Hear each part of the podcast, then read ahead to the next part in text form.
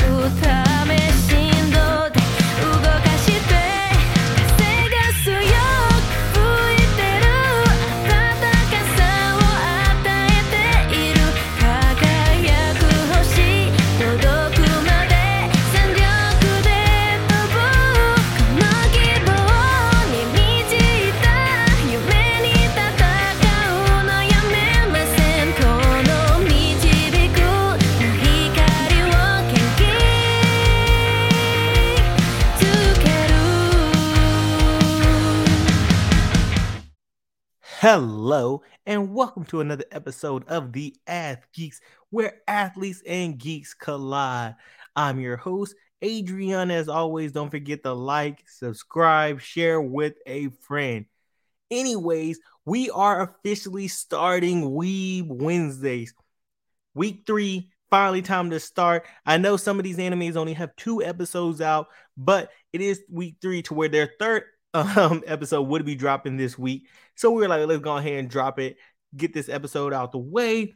So as y'all know, we did. We've had our previous two. We had our Aoashi versus Blue Lock. I hope y'all like that. Shout out to the Simple for Senpais for that one. Um, but without further ado, let's jump into this one. So the first anime that we are looking over for the spring 2023 season, 23 season is Kuma Kuma Bear Punch.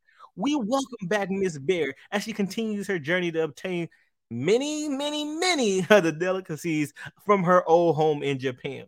While at the same time learning how to build relationships with others. I have been waiting for this series to return, as I'm sure many others have as well.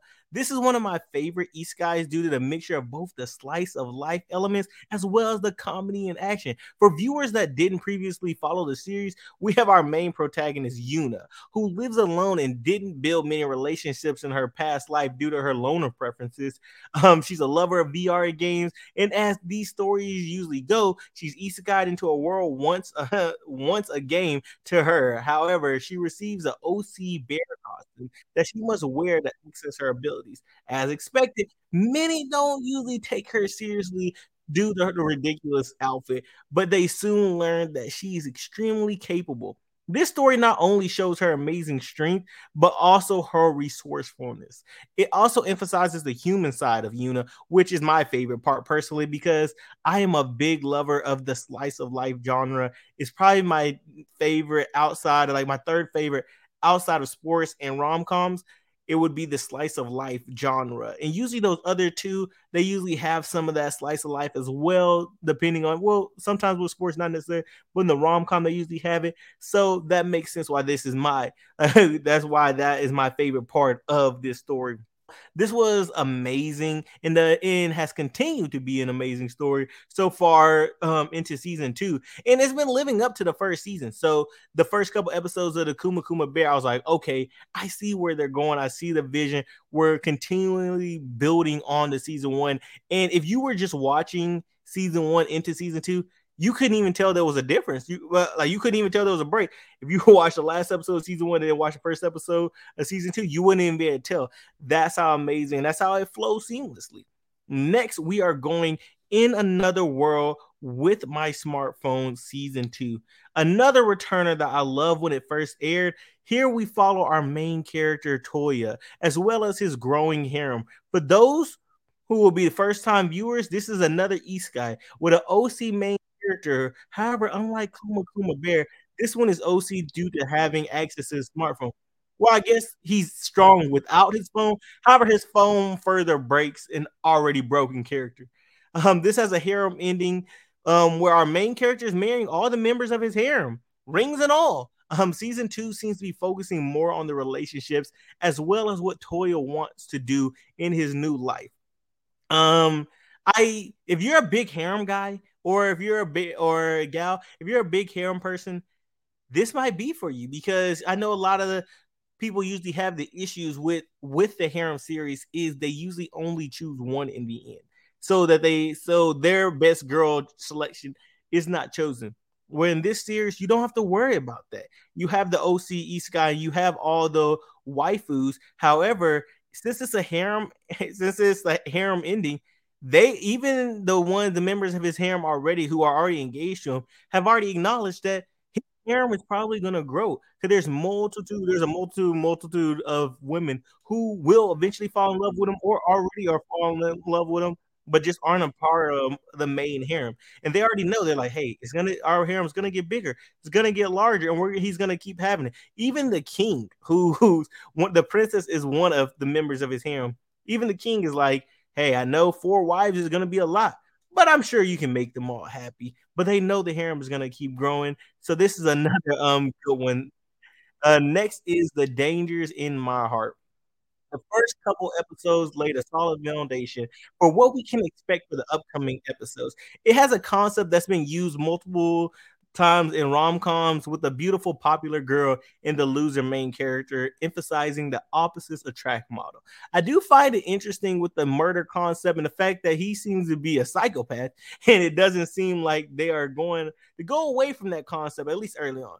They are both extremely weird which is also a common trope that the popular girl has another side that others normally don't see. And well, except for her best friend, who's implied there's some girl love there, and I can see it because multiple times our main character refers to her her female um, best friend as her boyfriend.